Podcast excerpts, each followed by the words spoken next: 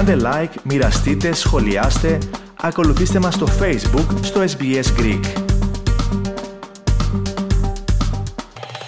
Ραδιοφωνία SPS ακούτε το ελληνικό πρόγραμμα. Στο μικρόφωνο σήμερα στην επιμέλεια και παρουσίαση της εκπομπής ο Αλέξανδρος Λογοθέτης και όπως σας προαναγγείλαμε έχουμε τη χαρά και την επαγγελματική τιμή να φιλοξενούμε την, ε, για μία ακόμη φορά θα πρέπει να τονίσω, την Υπουργό Εσωτερικών κυρία Νίκη Κεραμέως. Κυρία Υπουργέ, καλημέρα σας και σας ευχαριστούμε για μία ακόμα φορά που βρήκατε το χρόνο να μιλήσετε στο πρόγραμμά μας. Καλησπέρα σας στην Αυστραλία και ευχαριστώ πάρα πάρα πολύ για την πρόσκληση να είμαι σήμερα μαζί σας. Λοιπόν, ε, κυρία Υπουργέ, καταρχάς πρέπει να πω συγχαρητήρια καθώς με ευρία πλειοψηφία ψηφίστηκε επί της αρχής το νομοσχέδιο για την επιστολική ψήφο με τη στήριξη του ΣΥΡΙΖΑ, του ΠΑΣΟΚ και της ε, Πλεύσης Ελευθερίας.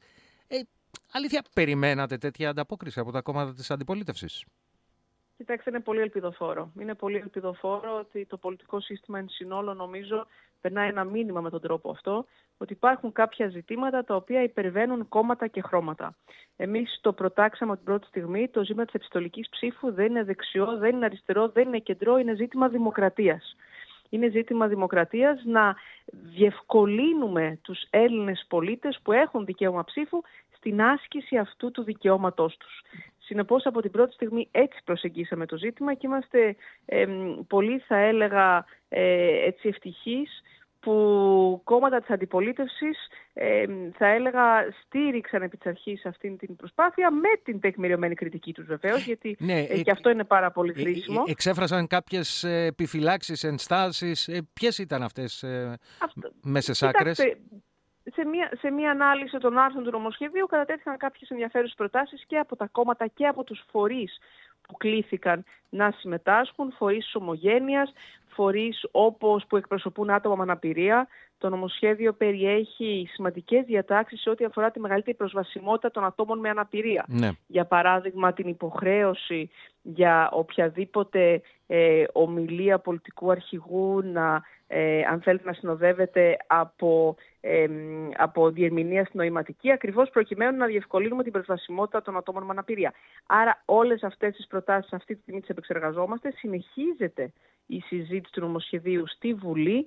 Αύριο ολοκληρώνεται η επεξεργασία στις Επιτροπές και την ερχόμενη εβδομάδα θα είναι στην Ολομέλεια της Βουλής. Άρα έχουμε ακόμα αρκετές ημέρες για να συνεχιστεί ο διάλογος, να ακούσουμε προτάσεις ε, και να δούμε πώς μπορούμε να βελτιώσουμε mm. έτσι περαιτέρω το νομοσχέδιο. Η μεγάλη εικόνα όμως είναι ελπιδοφόρα. Και είναι πολύ ελπιδοφόρα ναι. γιατί ε, φαίνεται ότι ε, ως πολιτικό σύστημα συνολικά ε, βλέπουμε κάποια ζητήματα πέρα και πάνω από κόμματα, από χρώματα, από παρατάξεις. Ε, είναι ζητήματα που ξεπερνούν, θα έλεγα, ιδεολογικές ε, καταβολές ε, και μας ενώνουν όλους ε, για μια πιο ε, ακόμα πιο βαθιά δημοκρατία θα έλεγα. Για να δούμε. Περιμέναμε πολλά χρόνια είναι η αλήθεια εμείς οι ομογενείς. Αλήθεια αναφέρατε ότι συμμετείχαν και κάποιοι φορείς από την ομογένεια έτσι εντάχει. Ποιοι ήταν αυτοί; Κοιτάξτε, από, κλήθηκαν από, από πολλά μέρη του κόσμου, mm. από τη Γαλλία ήταν, από τη Γερμανία, ναι, ε, κλήθηκαν από τη Βραζιλία, κλήθηκαν από πολλά μέρη του κόσμου. Ε, συμμετείχαν αρκετοί, προσπαθούμε πάντοτε να ακούγεται η φωνή τους και στις διαδικασίες της Βουλής. Το τελευταία, τα τελευταίου, τους τελευταίους έξι μήνες, αυτό είναι η δεύτερη φορά που γίνεται. Σας θυμίζω ότι το καλοκαίρι που μας πέρασε ναι. Προβήκαμε στην άρση όλων των νομικών περιορισμών για να ψηφίζουν οι ε, Έλληνες του εξωτερικού. Παλιότερα, αν θυμόσαστε, έπρεπε κανείς να αποδείξει ότι έχει δύο χρόνια στην Ελλάδα, ότι έχει υποβάλει φορολογική δήλωση. Όλα αυτά πάνε. Και αν θέλω σήμερα ένα μήνυμα να περάσω μέσα από το σταθμό σας, αυτός, αυτό το μήνυμα είναι το εξής. Ότι πλέον όλοι οι Έλληνες πολίτες που ζουν στο εξωτερικό μπορούν να ψηφίσουν ε, πρώτα απ' όλα χωρίς κανένα νομικό περιορισμό. Δηλαδή δεν χρειάζεται να αποδείξουν ότι έχουν μείνει στην Ελλάδα, ότι έχουν υποβάλει mm. φορολογική δήλωση. Και συγκεκριμένα στι ευρωεκλογές μπορούν να ψηφίσουν μέσω επιστολικής ψήφου. Μπράβο. Λοιπόν, Πώς θα γίνει αυτό στην πράξη; Α, μπράβο. Προλαβαίνετε την ερώτησή μου. Έτσι. Πώς ένας ομογενής λοιπόν μπορεί να πάρει μέρος στις προσεχείς κιόλας ευρωεκλογές που είναι το τέλη Ιουνίου, έτσι; Ε, σωστά; Αρχε... 9 Ιουνίου Α, 9, είναι. Συγγνώμη. 9 ναι. Ιουνίου είναι ναι. ευρωεκλογές. Τον Φεβρουάριο θα ανοίξει μια πλατφόρμα η οποία θα διαφημιστεί, θα επικοινωνηθεί στους Έλληνες του εξωτερικού, mm-hmm. στην οποία πλατφόρμα θα μπορεί να μπαίνει οποιοδήποτε Έλληνας πολίτης που είναι εγγεγραμμένο στους καταλόγους και να ζητά να ψηφίσει με επιστολική ψήφο.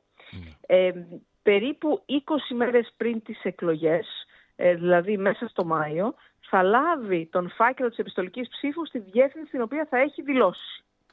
Ναι. Θα παίρνει περίπου 3-4 λεπτά για να συμπληρώσει κανείς την επιστολική ψήφο και θα πρέπει να τη στείλει πίσω στον προσυμπληρωμένο φάκελο που θα έχει λάβει. Ναι. Αυτό που είναι πάρα πολύ σημαντικό είναι ότι πρέπει να δοθεί επαρκής χρόνος για, την αποστο... για την επιστροφή του φακέλου. Τι εννοώ; Οι φάκελοι θα παραληφθούν περίπου, σας λέω, περίπου τώρα 15-20 μέρες πριν από τις εκλογές.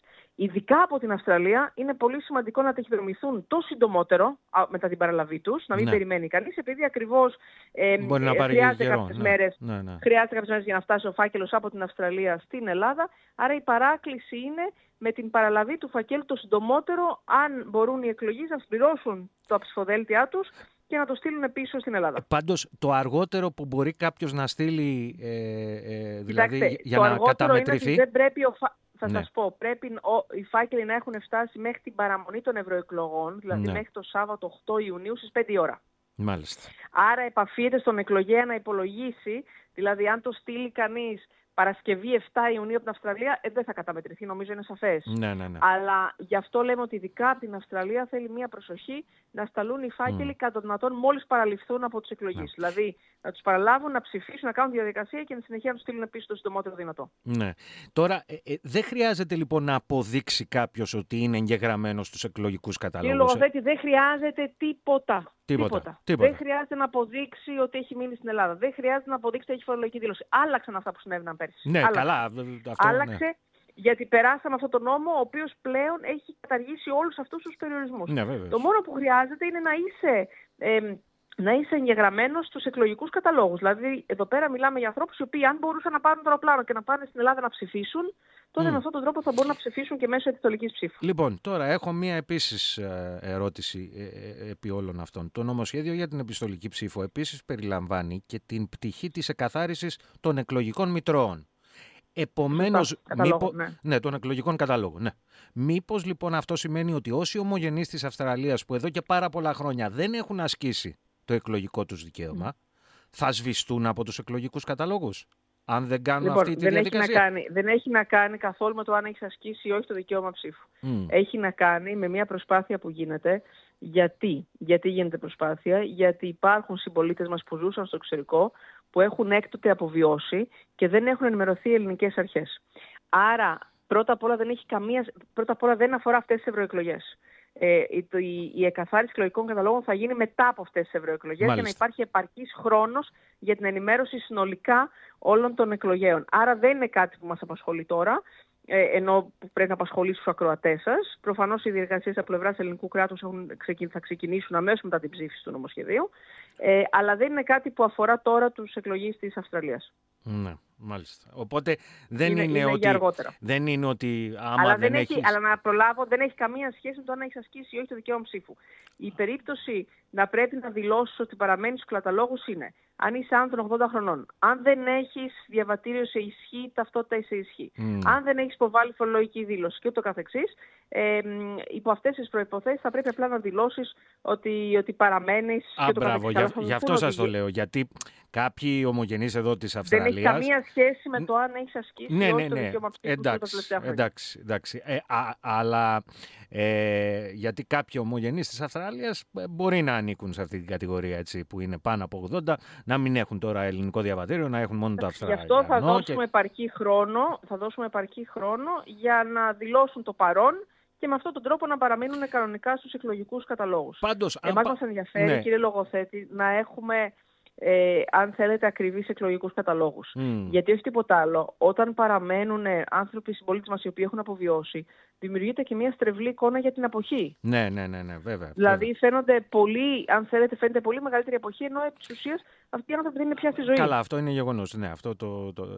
Ε, ε, και μάλιστα τώρα, αν κάποιος συμμετάσχει σε αυτές τις ευρωεκλογές με την επιστολική ψήφο, αυτό αμέσως τον εντάσσει στους ε, ε, ειδικούς καταλόγους των εκλογέων του εξωτερικού; Θα δηλώσει, κοιτάξτε να δείτε, ναι, θα εντάσσεται με αυτόν τον τρόπο, αλλά σας λέω ότι με την πλατφόρμα, ναι. μόλις θα δηλωθεί στην πλατφόρμα, θα χρειαστεί μόνο αυτό το πράγμα το οποίο θα γίνει το Φεβρουάριο μήνα, θα ανοίξει αυτή η πλατφόρμα και ναι, θα δηλαδή, εγγραφεί... Γι' αυτό ναι. λέω, θα φεύγει δηλαδή από την... Ε, ε, ξέρω εγώ, είναι πολιτογραφημένος. Ναι, σωστά, Εάν, εάν γραφτείς σε αυτή την πλατφόρμα, ναι. ε, δεν θα μπορείς πλέον, δηλαδή, εάν ψηφίσεις επιστολικά, διαγράφεσαι, Μπράβο. διαγράφεσαι προσωρινά από τους καταλόγους στην Ελλάδα. Ναι, Γιατί έτσι. γίνεται αυτό, για να μην ψηφίσεις κάποιες δύο φορές. Ναι, ναι, βέβαια. Δηλαδή, βέβαια. θεωρητικά θα μπορούσε κάποιος να ψηφίσει με επιστολική ψήφο από την Αυστραλία και μετά να έρθει να ψηφίσει στην Ελλάδα. Δεν γίνεται αυτό. Ναι, ναι. Εάν δηλώσεις θα ψηφίσει με επιστολική ψήφο και αν ο φάκελός σου παραλυφθεί μέχρι την παραμονή των ευρωεκλογών στις 5 η ώρα, τότε δεν μπορείς με καμία δυνατότητα να ψηφίσεις Ναι. με φυσικό τρόπο στην Ελλάδα. Ναι. Λοιπόν, να περάσουμε και στην τρέχουσα πολιτική επι- επικαιρότητα και φυσικά στο θέμα που κυριαρχεί το τελευταίο διάστημα, το γάμο των ζευγαριών του ίδιου φύλου. Εσείς θα υπερψηφίσετε το νομοσχέδιο και γιατί; Κύριε Λογοθέτη, μ, ήδη όταν είχε τεθεί το ζήτημα του Συμφώνου Συμβίωσης αφενός και αφετέρου της αναδοχής από ομόφυλα ζευγάρια το 17-18, ε, μ, ήρθε- ήμουν ανάμεσα στους λίγους βουλευτές που είχαν ταχθεί θετικά. Ε, με, με, με πολύ συγκεκριμένη άποψη που αφορά και μια κοινωνική πραγματικότητα η οποία, υπάρχει, η οποία υπάρχει, υπήρχε ήδη από τότε ε, και μια νομική πραγματικότητα η οποία επίσης είχε διαμορφωθεί. Ε, το νομοσχέδιο το οποίο εισηγείται πλέον τώρα η κυβέρνηση της Νέας Δημοκρατίας και ο Πρωθυπουργός Κυριάκος Μητσοτάκης πρώτα απ' όλα ήταν στις εξαγγελίες ε, του κόμματός μας πρώτων εκλογών. Δεύτερον, είναι ένα νομοσχέδιο το οποίο θα έλεγα αφορά την ισότητα στο γάμο. Αυτό επιδιώκει. Την απόλυτη ισότητα στον γάμο. Και ε, ε, εγώ φυσικά και τάσομαι θετικά υπέρ αυτού του νομοσχεδίου. Ε, για μένα είναι θέμα ανθρωπίνων δικαιωμάτων και θα βάλω και μια ιδιαίτερη έμφαση στα δικαιώματα των παιδιών. Θέλω να σας πω κάποια παραδείγματα που αντιμετωπίζω εγώ ε, με την τιμή να υπηρετώ ε, ως Υπουργός Εξωτερικών ε, στη χώρα μας ε, θέματα που αντιμετωπίζω καθημερινά. Έρχονται ζευγάρια, ομόφυλα ζευγάρια. Ο ένας μπορεί να είναι Έλληνας και ο άλλος, για παράδειγμα, να είναι Ισπανός. Είναι παντρεμένοι στο εξωτερικό, έχουν αποκτήσει παιδί και θέλουν να εγγραφούν στο ελληνικό δημοτολόγιο. Το παιδί θα γραφτεί στο δημοτολόγιο με έναν από τους δύο γονείς. Ας πούμε το βιολογικό γονέα. Ναι. Γιατί, Γιατί η ελληνική ένωμη τάξη δεν αναγνωρίζει ακριβώς το γάμο ε, των ομόφυλων ζευγαριών. Ε, επίσης, αν ο, αυτός ο βιολογικός γονέας, για παράδειγμα, δεν είναι ο Έλληνας, το παιδί δεν θα πάρει ηθαγένεια. Εάν ο βιολογικός γονέας κάτι πάθει, το παιδί δεν θα έχει οποιαδήποτε νομική σχέση με τον άλλο γονέα. Θα μπορούσε να καταλήξει δηλαδή σε ένα ίδρυμα. Σας λέω πρακτικά ζητήματα που ανακύπτουν στην καθημερινότητα τουλάχιστον του Υπουργείου Εσωτερικών από αυτό ακριβώς το ζήτημα. Και- Άρα, ακόμα και αν κάποιος, ξέρετε, έχει κάποιες επιφυλάξεις, κάποιους ενδιασμούς, τις οποίες τις σέβομαι, μην, ε, τις σέβομαι απόλυτα τε- τον προβληματισμό που μπορεί να έχει ένας συνά, κάποιοι συνάδελφοί μας. Ε, ε, εγώ, εγώ θα τους ε, ε, παρότι να εστιάσουν αν μη τι άλλο στα δικαιώματα των παιδιών. Το παιδί αυτό που σας ανέφερα, εν προκειμένου, τα παιδιά αυτά που σας αναφέρω, δεν έχουν εν της πράγμαση ίσα δικαιώματα με άλλα παιδιά. Ναι. Αλλά αυτό είναι το θέμα. Γιατί δεν το καταλαβαίνουν λοιπόν α, κάποιοι συνάδελφοί σας; Όχι, κοιτάξτε να δείτε, έχει γίνει μια πάρα πολύ πλούσια συζήτηση ε, η οποία νομίζω τιμά τη Νέα Δημοκρατία και τιμά τους βουλευτές. Ε, έχει γίνει ένας πάρα πολύ αναλυτικός διάλογος. Όλοι οι βουλευτές έχουν ασχοληθεί πάρα πολύ με αυτό το νομοσχέδιο και αυτό το θεωρώ θετικό. Ο Πρωθυπουργός το έχει πει από την πρώτη στιγμή και με προκειμένου πρόεδρος της Νέας Δημοκρατίας, έχει πει από την πρώτη στιγμή ότι στα ζητήματα συνείδησης δεν βάζει θέματα κομματικής πειθαρχία για τους βουλευτές μας. Ε, Συνεπώς, θέλει ο καθένας να ψηφίσει κατά συνείδηση. Αλλά τι θέλει, θέλει όλοι να είναι πλήρως ενημερωμένοι. Να έχουν όλες τις πτυχές της νομοθετικής αυτής πρωτοβουλίας για να διαμορφώσουν οι ίδιοι την άποψη που, που προκρίνουν. Μάλιστα. Αλλά είναι πάρα πολύ σημαντικό ότι εκτελείστε ένας διάλογος, πολύ γόνιμος διάλογος, ότι συμμετέχουν οι βουλευτές μας προκειμένου να μπορούν να διαμορφώσουν κατά συνείδηση την άποψη που τους εκφράζει. Αν τελικά κατά την ψήφιση του νομοσχεδίου υπάρξουν αρκετές διαρροές από τους βουλευτές της Νέας Δημοκρατίας, πάνω από 20 εγώ σας λέω, αυτό δεν σημαίνει ότι η κυβέρνηση αντιμετωπίζει πολιτικό πρόβλημα; Όχι. Δεν έχει καμία σχέση με αυτό. Κοιτάξτε να δείτε. Η κυβέρνηση έχετε δει ότι είναι πάρα πολύ συμπαγής. Ε, είναι πρωτοφανές τα χρονικά, μάλιστα, ότι τη δεύτερη τετραετία η κυβέρνηση του Κυριάκου Μητσοτάκη και ο ίδιος ε, συγκέντρωσε μεγαλύτερο αριθμό ψήφων από ό,τι την πρώτη. Ε, άρα υπάρχει μια ισχυρή στήριξη και μια συμπαγή κοινοβουλευτική ομάδα, αραγής θα έλεγα. Από εκεί και πέρα εδώ τίθεται ένα ζήτημα το οποίο είναι πάρα πολύ ευαίσθητο. Ε, και, ναι, μα γι' αυτό σας το λέω. Και, και, και μάλιστα έχει δημιουργήσει λόγο... πρόβλημα και στα άλλα κόμματα. Ε, ε, εδώ στο ΣΥΡΙΖΑ που υποτίθεται... Κοιτάξτε, ναι.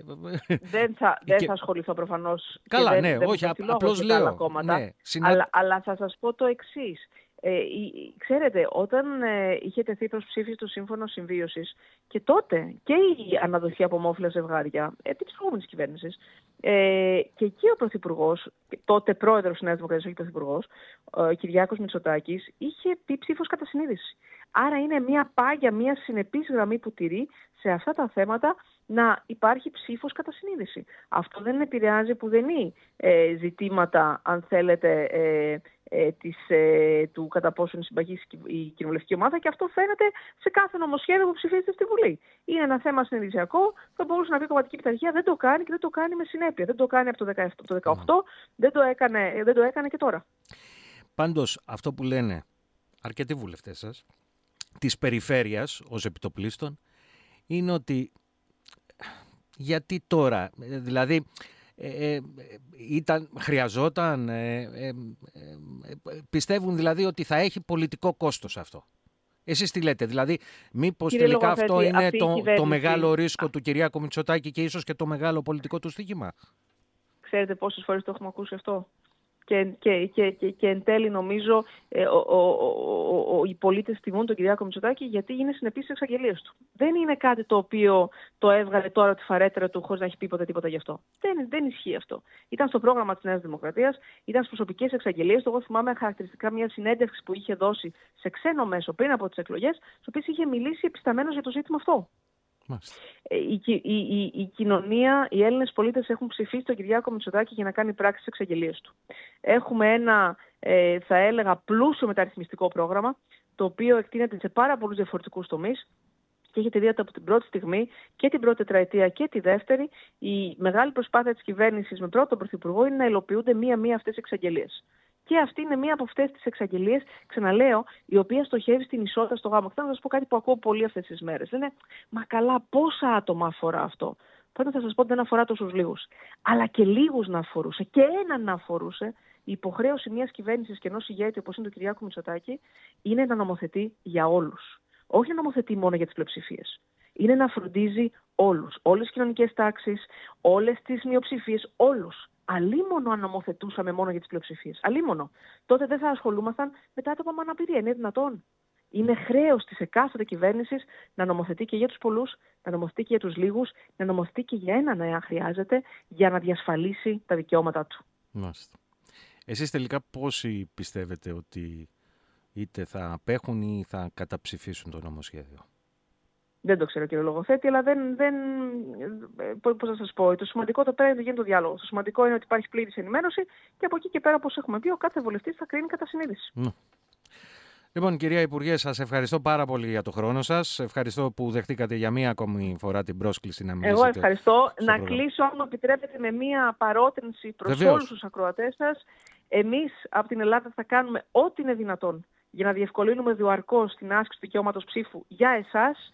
Ε, είναι πάρα πολύ σημαντικό οι Έλληνες του εξωτερικού, ο απόδημος ελληνισμός μας, τον οποίο είμαστε τόσο υπερήφανοι, να συμμετέχει. Εμείς δουλεύουμε για να διευκολύνουμε αυτή τη συμμετοχή. Είναι πολύ σημαντικό να ασκείτε το δικαίωμα της ψήφου και να αξιοποιείτε ακριβώς τη δυνατότητα που δίνει πλέον το ελληνικό κράτος για την μεγαλύτερη διευκόλυνση στην άσκηση αυτού του δικαιώματος ψήφου. Χωρίς κανένα εμπόδιο, κάτι το οποίο συνεχώς λέγαμε.